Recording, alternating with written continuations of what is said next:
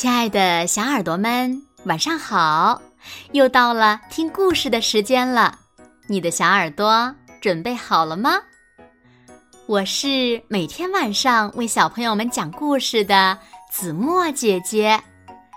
今天呀，我们要听到的故事呢，名字叫做《好奇的乔治去海边》。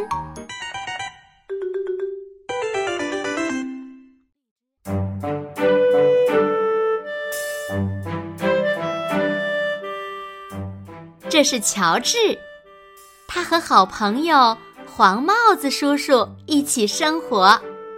乔治呢是一只可爱的小猴子，这呀你们都知道了。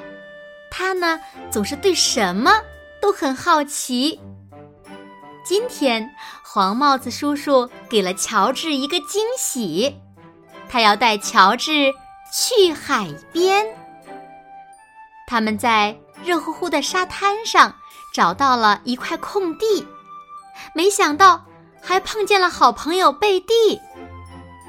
哦，快看呐，贝蒂，那不是好奇的乔治吗？贝蒂的奶奶说。可是，贝蒂脸上一点笑容也没有，她从来没有在海里游过泳，心里很紧张。我听说你游泳很棒的。下去一次，你就知道有多好玩了。黄帽子叔叔鼓励他。贝蒂听了，感觉好多了，跟着奶奶向海边走去。乔治帮黄帽子叔叔铺上毯子，把盛午饭的篮子摆好。他盼望早点儿开始野餐。不过，午饭时间。还早呢，那就先玩一会儿。乔治来了精神，他学了一个新游戏，挖了一会儿沙子，还交了一个新朋友。猴子呀，可会交朋友呢。当乔治直起腰时，看到了救生员，他坐在一张特制的椅子上，不时的。吹起哨子，有时他还拿起望远镜朝远处望一望。当救生员真有趣呀！乔治很好奇，他也能当救生员吗？过一会儿，救生员去休息了。哇，乔治的机会来了！他从特制的椅子上。望着下面的人群，乔治觉得自己像个救生员。他拿起望远镜望了望，海边可看的东西还真不少呢。天上，海鸥在飞；再往下，能看到贝蒂。他好像还是不敢下海。这时，救生员发现了乔治。喂，那可不是猴子该坐的地方，快下来！他大声的喊道。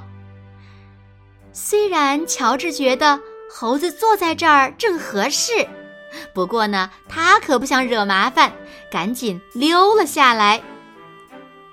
回到了放篮子的地方，乔治饿了，想吃点什么。就吃一块饼干，没人会发现的。乔治想拿出一块饼干放在餐巾上，啊，看上去不错。如果再有点奶酪，咦，饼干怎么不见了？他只好再拿一块。乔治去拿饼干，当他转过身来，啊，奶酪又不见了。谁拿走了他的点心呢？乔治很好奇，他放下饼干，悄悄地等着。啊，这下乔治看见了，是海鸥，它好像还没吃饱呢。乔治又拿出一块饼干，海鸥从他手里把饼干叼走了。喂海鸥真好玩儿。乔治看到海边落着一群海鸥，贝蒂也在那儿。乔治很好奇，那些海鸥是不是也饿了呢？没错，它们也饿了。一会儿，乔治就被海鸥包围了，他喂不过来，贝蒂也来帮忙。他们从篮子里拿出饼干、曲奇、一个大蛋糕和所有做三明治的面包。可是，海鸥们还是没有吃饱。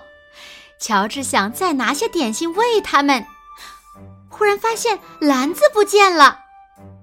原来刚才他和贝蒂太开心了，根本没注意到涨潮了。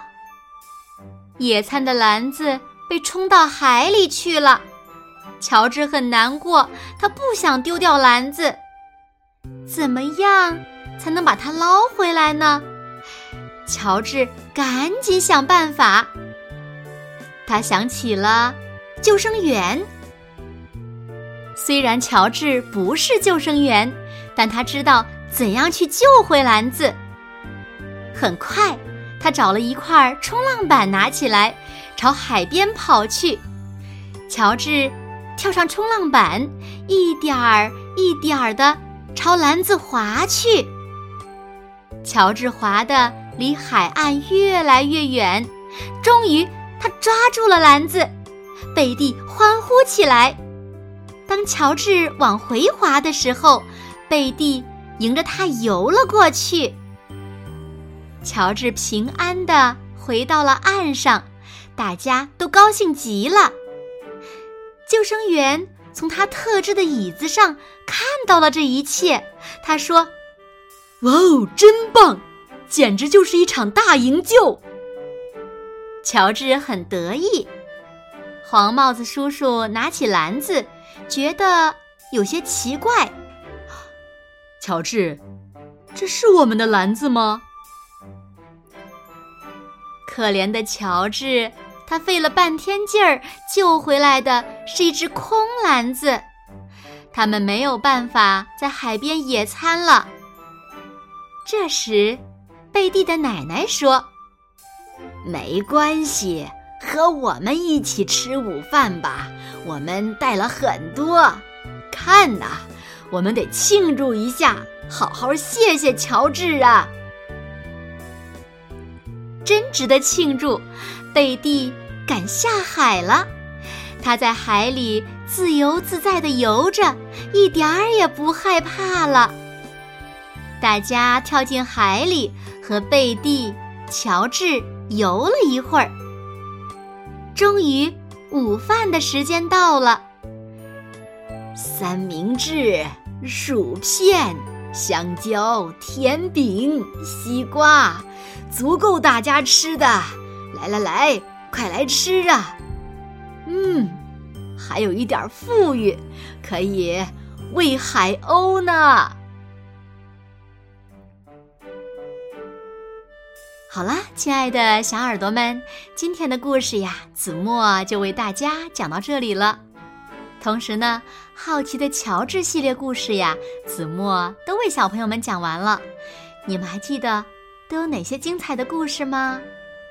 如果忘了也没有关系，快快拉到文末，有全部的故事链接哦。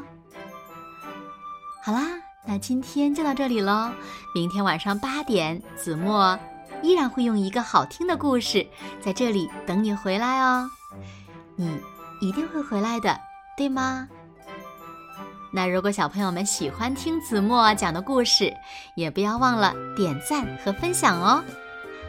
欢迎把子墨讲的故事分享给你身边更多的好朋友，让他们呀和你一样，每天晚上八点都能听到子墨讲的好听的故事，好吗？谢谢你们喽。那现在睡觉时间到了，请小朋友们轻轻的闭上眼睛，一起进入甜蜜的梦乡了。和子墨姐姐说晚安，好梦。